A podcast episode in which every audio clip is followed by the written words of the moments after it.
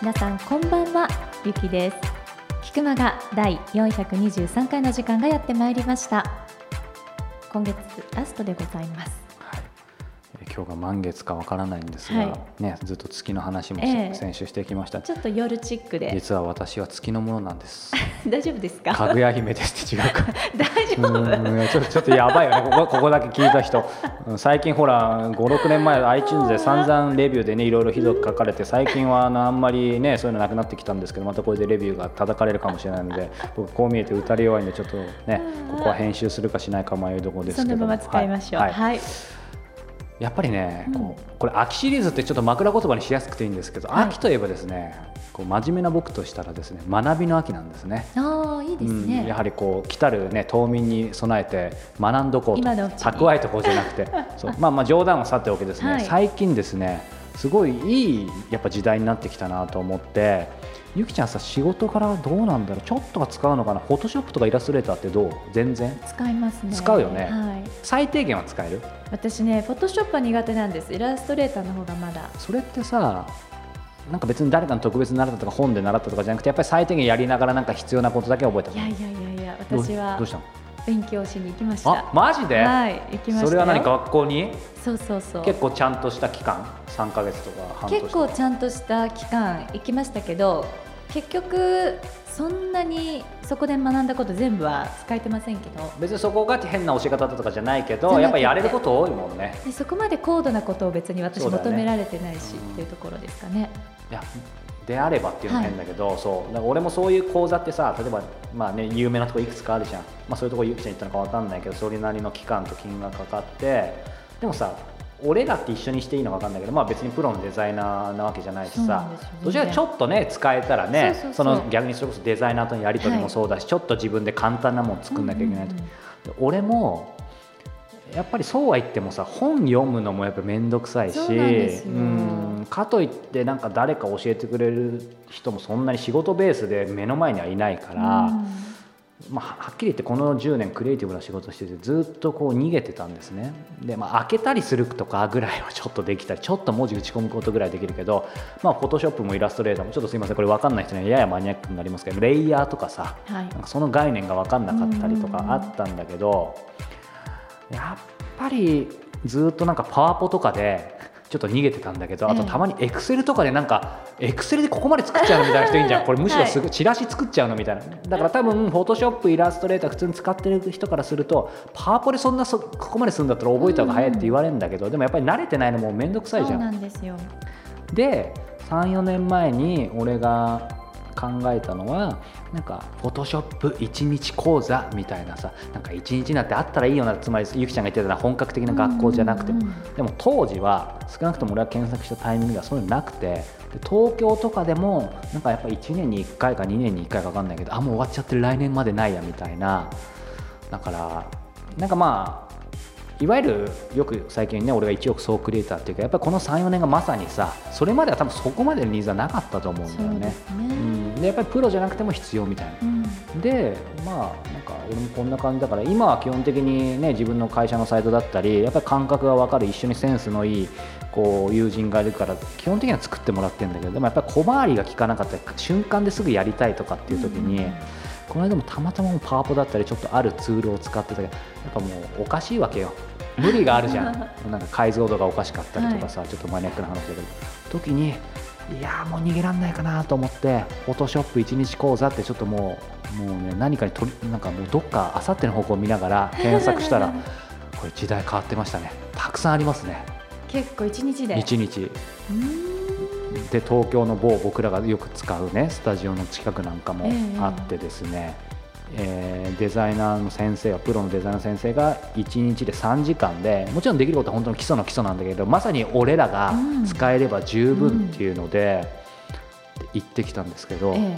最高でした、ああいいですうね。ん。でその講座自体をやってるそれは先生なんだけど今そういうのをまとめたポータルサイトもアプリとかであっていや便利なのがフォトショー1日講座いられ1日講座例えばワードプレス1日講座とか、はい、プロじゃない人が全然いいやつね。で本当に学びたいと思ったらそこからまた行けばいいじゃん。うんなのでああれもあるよね。だから、えーと、ミラーレス一眼の一日講座とかさ。うん。だから俺なんかちょっとマニアックだから今ちょっと狙ってるのはあのドローンの一日講座とかさ。まあちょっとあったけどね。ドローンね、うん、いやなので本当に最高の時代だなと思って。そうですね。一日、うん、あそれも24時間ってわけじゃないですもんね。そうそうそう。でもちろんその一日講座の発展版で、えーと、3回講座とかで、えー、3回しても1回3時間で、うんなんか3週みたいな。いいですね。最高だよ、ね、うん、なのでなんかそこのサイト名はまあなんか広告みたいになっちゃうとあれなんであげないですけど皆さんもその1日講座とか調べるとそういうサイトもしくはポータルとかも出てくるから、はい、でやっぱりレビューとかもあるから参考にはなるよね。ね、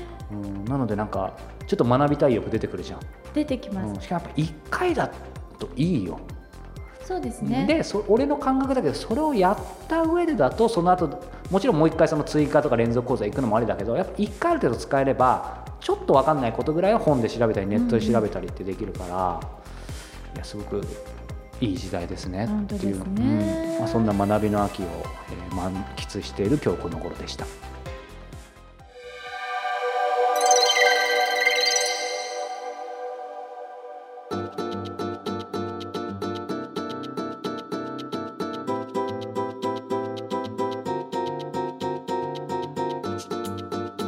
続いて今月の菊間がインタビューです。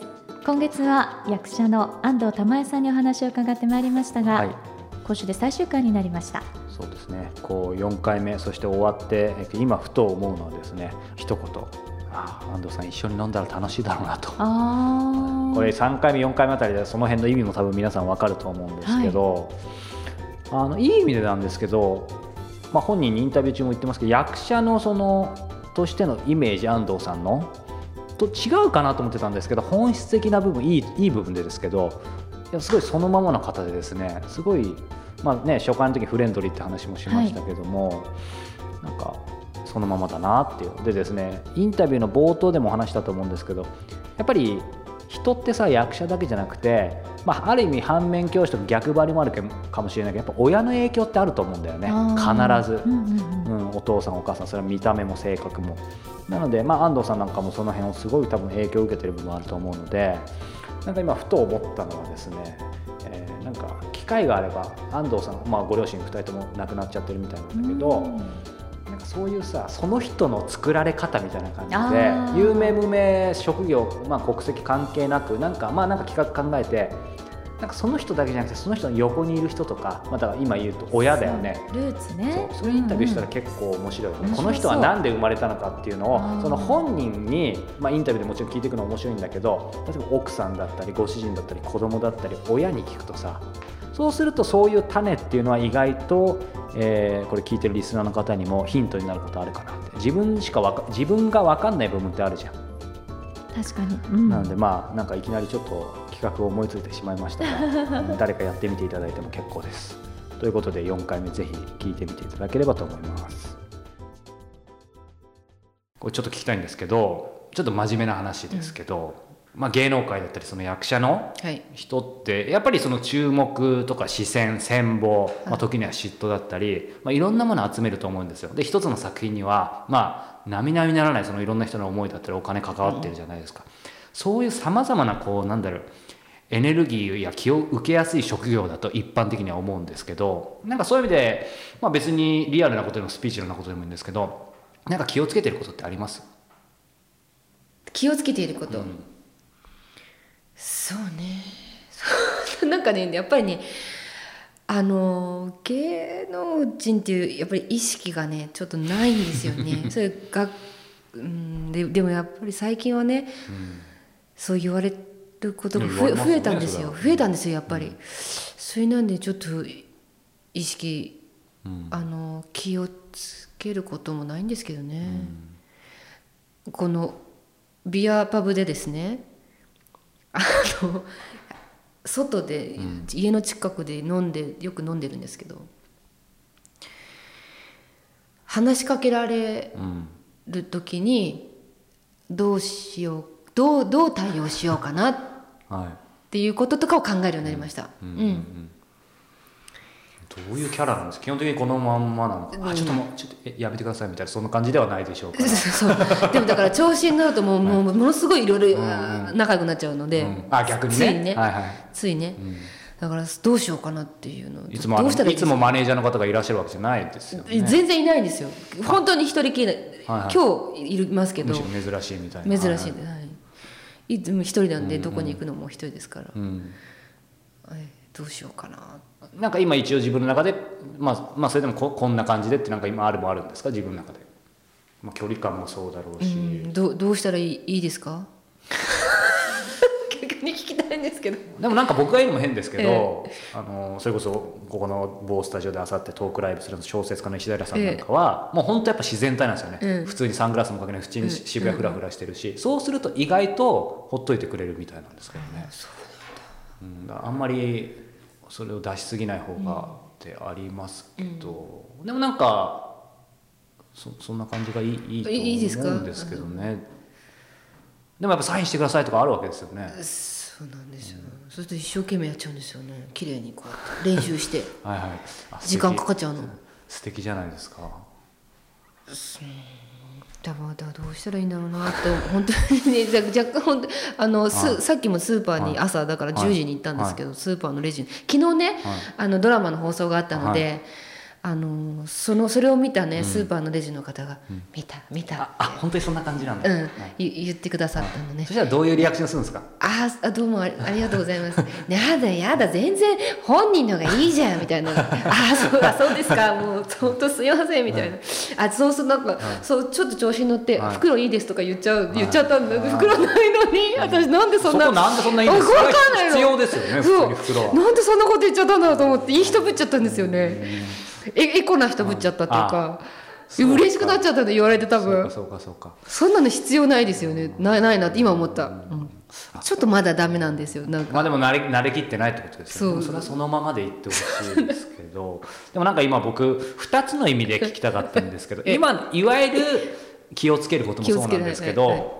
あじゃあ僕やっぱりちょっと言葉が足りなかったんですけどそのなんかフィールドは違うんですけど僕はやっぱりいろんな方にインタビューしたりとか、まあ、僕も一応人前でトークライブやったりとかすると人の聞かれたり聞いたりってやっぱすごいエネルギーを、まあ、なんか人間と人間とのぶつかり合いなんであ使ったりとかす。るじゃないですか。だからそれが、まあ、テレビでも舞台でもそ例えばテレビに出たらな極端な話何千万人が見るわけじゃないですか、うんうん。で、まあ、舞台だったら目の前に人がいてそういうのでなんかすごいエネルギーを、まあ、もらう時ももちろんあると思うんですけど吸い取られたりとか、あとなんかこう、うん、やっぱ嫉妬とかいろんなエネルギーを感じたりとかななんていうのそういう意味での気に対してなんか気をつけてることとかあんまりそういうのは、あうん、すみませんちょっと分かりづらかったと思うんですけど。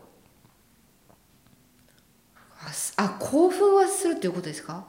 うーんまあ、興奮もそうかもしれないし例えばですよ。うんちょっとこれ分かりづらいですけど芸芸能界でたくさんのお金が渦巻いたりする中で、あといろんな、まあ、場合によっては怨怨恨っていうとあれですけど嫉妬もある中で、うん。ままあ、僕結構こう経営者の人とかにインタビューすることも多いんで聞くのがなんかそそういうので例えばいっぱい例えばお金を稼いでるでもいいし人の注目を集める分何か他のところで。まあ、そういうのを流すようなことをしてる。うーんちょっと例えが分かりやすいか分かんないですけど例えばまあボランティアしてるもそうかもしれないしまあ、ボランティアじゃないんですけど例えばなんか自分のバランスを保つためそういうのってあんまり感じないんですか、まあ、興奮するもそうかもしれないけど。そんなにね大きなものがない。まあまあでも今の普通さがやっぱりすごい感じたので多分そういうのはあんまりえないのかなっていうのは。大きなものがないですね大きなお金も私の中で動いてませんし大きなお金もいただいてないですしっていうことは誰からそんなに羨望もないわない。そんなことないと思いますけどね。ないん多分ないですね。なななんか憧れないでしょ私に。なんてちょっとつまりねそんなこと言うなんていうんだろないですよ。う見かけが、うん。あほらすごいさうん。あ綺麗でスタイルがよく、もう本当にもうね、かこうめでているのが素敵な方たちっていっぱいいる今あ今あれですけどそういう方たちは憧れの対象になりやすいと思うんだけど、こんなんか中肉なんていうの？本当に中肉中背って普通だから本当にあの健康体重だしあの顔も別に小さくないし本当に普通なんだ。これ売りだと思うんですけどこの生活感とこの普通さが誰からの羨望もあのなんていうのどうですか？大してないないですよ。僕が言うのもあれですけど、うん。なんかポポジショニングが今微妙ですよね。そういう意味。で？いやいわゆるそう安藤さんがおっしゃってる部分とええ。僕そんなことはこうスタイルもよくこう可愛らしくてのいわゆるそっちのポジション。あそっちあそうか自覚してないし、うん。うんそうなりたいとも思ってないっていうのがそっちもあるからなんか。と思うんですけどね、でも別にかかといってなんて言うんだろう。本当に羨望の的になったことないからうんな、ないですか？ないですね。ななってみたいね。えーだってそんなにあ本当です。本当でいいんですけど、あの親戚中みんな本当に可愛くてですね、ミスなんとか区とかあのマジっすか？親戚の中で言うとブサイクなの方なんですよ。あの、細かったりする人の方が多かったりしてね、だから子供の頃から言うとどちらかというとまあコンプレックスですよ。だからまあ勉強したっていうのもあるんですけど、でもなんかかといってでもね、そん。な痩せようとも思わないんですけどね、うん痩せたところって、まあ、太ろうとも思ってないんですけどね。最後にもうお時間までの一つ二つ聞かせてもらいたいんですけど、えー安藤玉恵さんもし、えー明日から役者ができなくなったとしたらどうしましょう？何の何らかの事情で。えどうしますか、うん。何をするか、うん。そうだな。そしたらね私あのそういうねビール屋さんやりたい。やはりビール屋さん。はい。それはなんかなん ななんとかパブそのお店がね好きすぎるっていう、はい、今もうその頭になっちゃってるからうんこういう答えになっちゃってますね、でもなんかできる自信ありそうですよね、でもちょっと多分すごくね、うん。お勉勉強してされてるからうん、あれかもしれないですけど。え勉強されてるっていうのは？そのビールビール屋さんをやるために、うん。修行が長かったような気がうんしますから、その方が。あその方はね。うん。はい。だからそんなすぐにはできないと思いますけでもそのために決めたら勉強するのは全然できそうな感じど、がそれはそうですよね。そうか。じゃあもちろんね役者としてですけど人生何があるかわからないので、まあ、ひょっとしたらいつか期間限定で開いてるかもしれないですね。本当いいです、はい。い、やいいですね。行きたいですよね。あいいですね、まあその際は教えてもらいたいんですけど何らかのメディアで。それはうちのメディアでお願いしたいんですけど、あのー 最後にちょっと真面目な質問なんですけど、こう未来について聞きたいんですけどうーんまあねあの40代も迎えこはい。れからやっぱりどんなキャリアを歩んでいきたいかって以前はねこう女性犯罪者を題材にして一人芝居をやりたい。なんていうのもありましたけどそれが変わってないのかもしくは今他のものも見えてきているのかどんな感じですかねその役者としてあそれはねやりたいです。やりたい、今おっしゃった、うん。そう。それはやりたいですね。それはなんでなんですか？そそれを題材にして本になるものもありますよね。でそれやっぱり読むんですよね、そうするとこうなんかね私と何が違うんだろうっていうことをよく考えてるんです。うんどうしそれをするかしないかって何なん何の差なんだろうとか、ただそのなんかあ衝動とか、ーうん。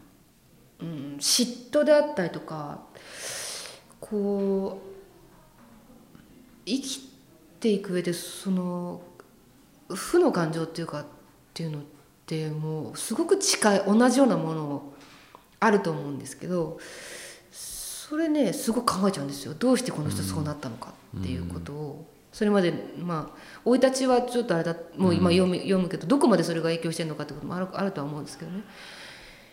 考えちゃうんですよ。それだから何が違うのかな。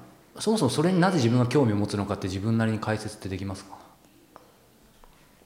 やっぱり普段考え、しこうなんか一人でさまあそこまでうん思い当たらでもやっぱねじそんなね大したことないと思うんです自分で。いろんなもっと嫌なこといっぱい考えますしね。なんかちょっとの一つ一つのメール一つ来たら、なんでこの人本当に嫌だみたいなことを 例えば思ったりするじゃないですか。急に腹が立ったりとか。でそういうのお多いですよね、その怒ったり怒ったりする感情とかも、うん、あとなんだなんだよって思って、うん。面白くないことって結構よくありますでしょ、うん。でそういうのを考えてるとねなんかねいごご自分のね業の深さをねはいはい。すごい認識するんですよ。うんうん。だから。へー。それまた一人芝居っていうのもなんでなんだろうなと思って。あなんか一人あそうか。一人でやったら楽しいかなっていうだけ。だけです。はいあとき身軽にいろんなところ行けるんじゃんね。かなと。いろんなとこ行きたいんです、それ持ってはいはいはい。一つの作品持って。いいですね。だからそれ身軽じゃ身軽だなと思って。なんか落語さん家さんみたいですね篠原さんも身軽でいいって言ってたから、うんうん。あ本当にそれいいですよね、うん。落語家の方は本当にだって体私たちセットが必要だから、うん。照明とか音響とかもありますけど、その一人芝居だったらねそれこそ。コンパクトにね、はい。い、けるんじゃないかなと思って、事務所のお許しが出るか分かんないですけどでもねせっかくだからこれから新しいスタイルで。そうやりたいなそういったものも楽しみにですけど、あのまあ、最後にこれ一番あの個人的には大事かなと思うんですけど、まあ、せっかくなんでこれ配信されたのはおそらく10月の、えー、と25日あたりですが、はい。えーせっかくなんで宣伝をしていただきたいなです。と思うんですけど。10月25日以降。10月22日からですね、はい。公開しています、はい。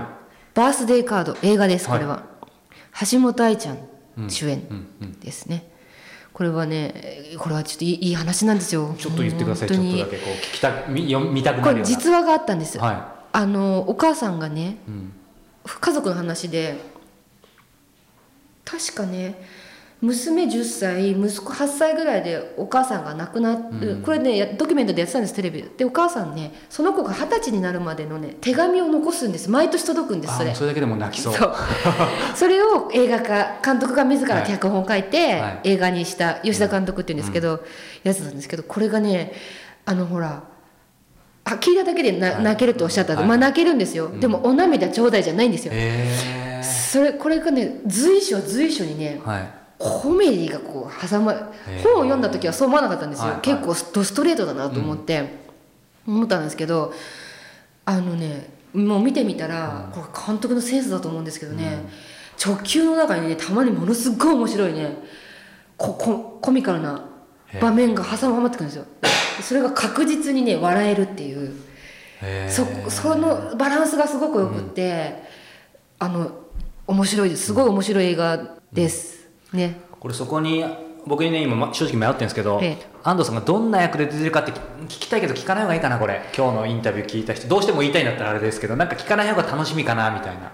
あまあねうん。ちょっとだけなんか言います？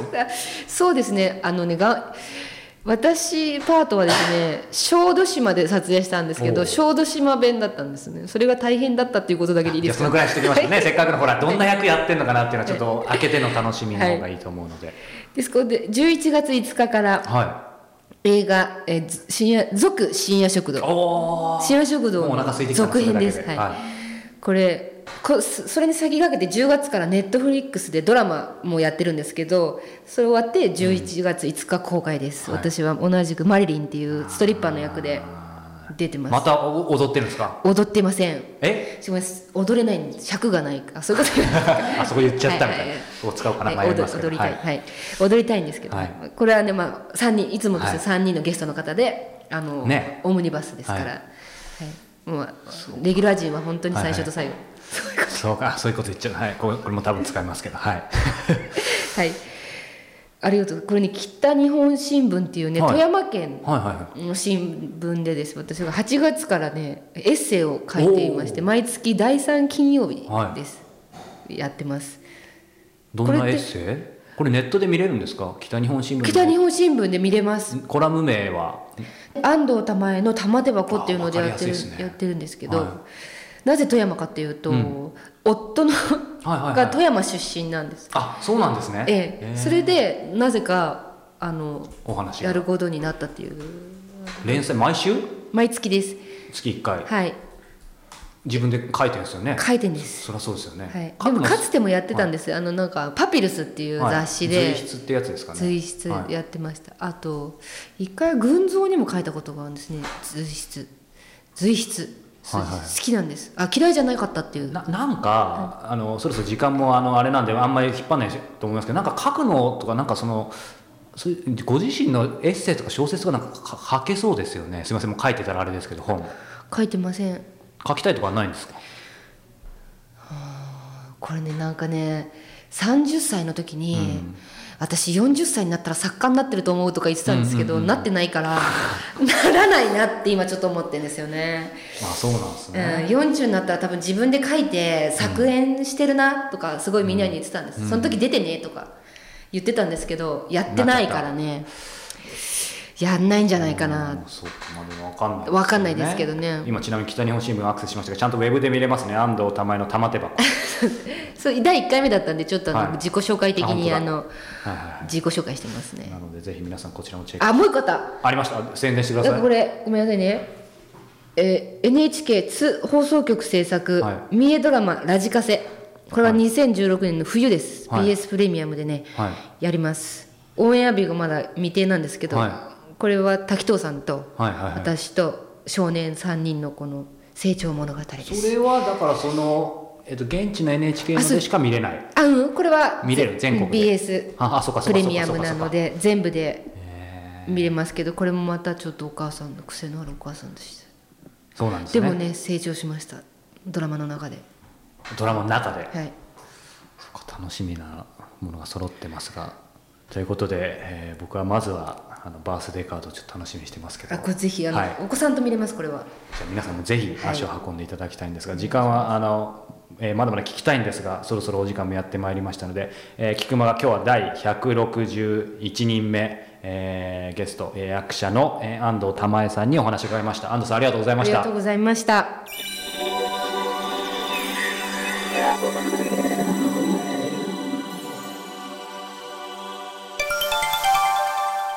教えて早川さん。さあ今週はポッドキャストネームみーこさん、はい。女性の方からいただいております。はい。早川さんはたとえビジネス的に好調なものであっても自分のやりたいことでなければスパッと切る人という印象があります。しかし私は一度始めてしまったことはやめたいなぁと思ってもついダラダラと惰性で続けてしまうという悪い癖があります、うん早川さんは辞めたいと思ったことはどんな風に辞めていますか？早川さんの捨てる技術についてお伺いしたいです、うん。うん。ちなみにゆきさんはどういう感じですか、私ですか、私辞めでもこうスパッと辞めるのって難しいですよね。うん。だからなんとなくこのみーこさんのおっしゃることもよくわかる、うん。けど早川さんスパッと切る人っていう印象ここだけ見たら冷たそうだよねいや全然そのいい意味でなんですけれども、ない。皆さんの中でどのあたりからそういうこう印象を持たれたのかなって。もちろんそういうばね、うん。ところももちろんでもあれじゃない？皆さんにご迷惑をおかけしてますからね菊間がとかもほら不定期。そういうね、その理由は今もか変わってないですよね。多分そういうことなんじゃないかな。なるほどうん。ね、ただねこれ先に言っとくと僕一個だけ必ず基本的にこの方おっしゃるように本当にやりたいことじゃなければ、まあ、スパッと切るってちょっとダイレクトに言ってるけど、うん。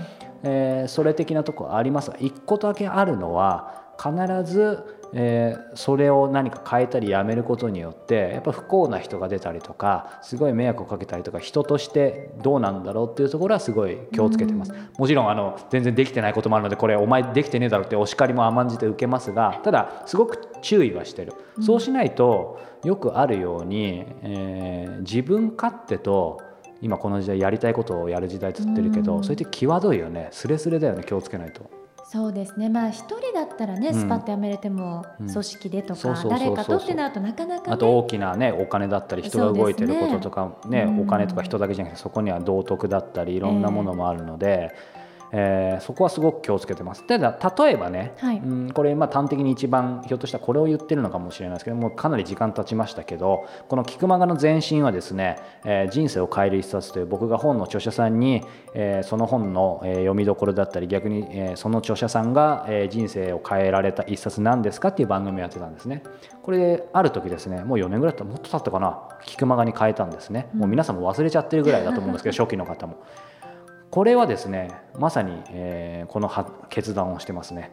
うん、僕がですね、えーこれやった経緯はですね、はいずーっとこうインタビューしていくうちに、うんうんやっぱり本の著者さんってすごく魅力的な方も多いですしいろんなありがたい話も聞けるんですけどこれ本質的に俺がやりたいことって何だろうって問うた時にですね、はい本の著者さんとか本を紹介することじゃないってことに気づいたんですね、うんある日。それよりも人生を変えられるその人が人生を変えられるターニングポイントっていうのは、まあ、それは本かもしれないけど本だけじゃないよね、うんうん。人との出会いかもしれないし映画かもしれないしひょんなうーんなんかいきなりの気づきかもしれないよね。うん。それをもっと広げていろんな人に聞いていった方が面白いんじゃないかと。その時に本のくくりがあると難しいよね。そうですうん。ね、そして自分でやっちゃった手前本の著者以外には会えないっていう制限が出てきてますね。でその時ってすごいねおかげさまでたくさんの人に聞いてもらってたんだけどうん。やっぱり俺も人間なので 恐怖があるのってこれやめたらリスナーさんがすごい減るんじゃないかとかなんか番組のこれまでやってきた積み上げって何だったんだろうみたいに思われたり自分がそうなっちゃったりしないかと思う。そう思った。ねだけど、えーやっぱりね俺は自分の気持ち裏切れなかったんだけどじゃあどうするかって思った時にでも本質的に怖かったけどみんなも反反対とかした部分もあったけど、うん、なんだろうなやっぱり大切なんて自分の人生が本当にあとわずかだとしたら3ヶ月だとしたら1ヶ月だとしたら本当にそれやりたいのかってことだよね。そうですうね、ん、これよく極論っていう人もいるかもしれないけどでも分かんないじゃん。ねっていう時にあ俺もうこれはもうリスナー数なくなるかもしれないし何かあるかもしれないけど違うと。そして究極的には自分もそうだけど、うん、よりこう価値ある話をより制限なく世の中に届けることができるなっていうふうに、えー思いました。もちろん怖かったけど。う。ん。で、まあ、常々最近言ってるようにそれは、うんえー、と退化することでもなくむしろこれは進化させること、うん。アップデートすることだなってライフアップデートじゃないけど、はい。思って人生を変える人たちから聞くまがにしたんですけど、えーまあ、結果は皆さんご存知の通り今も続き、ん。そしてありがたいことに人生を変える人たちの時よりはるかに多くの、えー方に聞いていただくっていうね、まあ、これ結果論のように聞こえるかもしれないけどでも俺はリスナー数が減ったとしても多分続けてるし。なのでやっぱり人に迷惑をかけない、まあ、かける可能性もあるけどね。でも自分で防げるものは防いでちゃんと道理をま守った上で、えー自分が本当にやりたいことかつ、えー進化する進化させる人の役に立つことだったら、えー、と何でもありだと。うん。そして、えーよくある話だけどこれす捨てたりこだ自分がこだわってたものって意外と捨てても誰も気にしてなかったり 何も起きないことも多い。そうですね、っていうことをこう、まあ普段考えてますね、ううん。ただ今言ったことってさらっと言ったけどやっぱその悩これだってその帰るのに3年ぐらいかかってるし、うんううんん。なので時間はかかってますねだからすそのほら瞬間だけ見たらスパッとだよね。そうなんですよね、うん。だからよくアイドルがすごい人が出てきたっていうのをポットでって言われるけどポットでじゃないよね。うん必ず積み上げてきてるものがあるので。なので考えに考え抜いてる上で、まあ、そういう行動は取ってますので。まあまあ何か役に立ったか分かんないですけど何か一言感想いただけますか？捨てるっていうとねうん。なんかすごくこうネガティブな感じしますけれども、でもこう捨てる時ってさっきおっしゃってたけれども捨てることによって得るものがあるから捨てていると思うので何かそう思うとその今みーこさんだらだらと惰性で続けてしまうものを捨てることによって何かがこう自分の中に得られるんだと思うともしかしたら手放せるかもしれませんよね。怖いけど楽しいですよ。よくある崖の上から飛んだら意外と羽生えてたか、ねえなんか今月はそんなお話が多かったですけれども、ぜひアップデートしてください。はい、さあそれではこのままエンディングに参りましょう。この番組では本日のみーこさんのように質問を募集しておりますキクマがトップページ入っていただきましてコンタクトボタンクリックしてください。早川さんへの質問番組へのご意見ご感想などなどどしどし募集しております。番組内で採用させていただいた方には Amazon のギフト券500円分をプレゼントさせていただいております。そして早川さんに直接相談したいという方には早川さんが1対1で Q&A を行うライフアップデートセッションも不定期で実施しております。詳細は傭兵早川 .com のイベントページをご覧ください。というわけでございまして10月も最終週です。早いね。早いです。なんか毎回言ってますね、はい。早いね早いねもうすぐね「紅白歌合戦」もやってますけどこの20クリスマス年ぐらい、はい、見てないんですけども、はい。今年は誰が鳥を務めるんでしょうか。ちょっと早いから気が早いしちょっとよくわからない。年末っていう、感じですけども、えーはい。本当ですよね。次回こそは今回も聞きそびれましたが、えー、ゆきさんの夏休みどうだったのかという。そうですね、はい、聞きたい秋休み？秋休みだね、ええ。いやクリスマスの予定を聞きたいですね。いいですね、はい次回までによろしくお願いしますよ。こちらこそ。でははい。皆さん、リスターさんもぜひお聞きください。さよなら。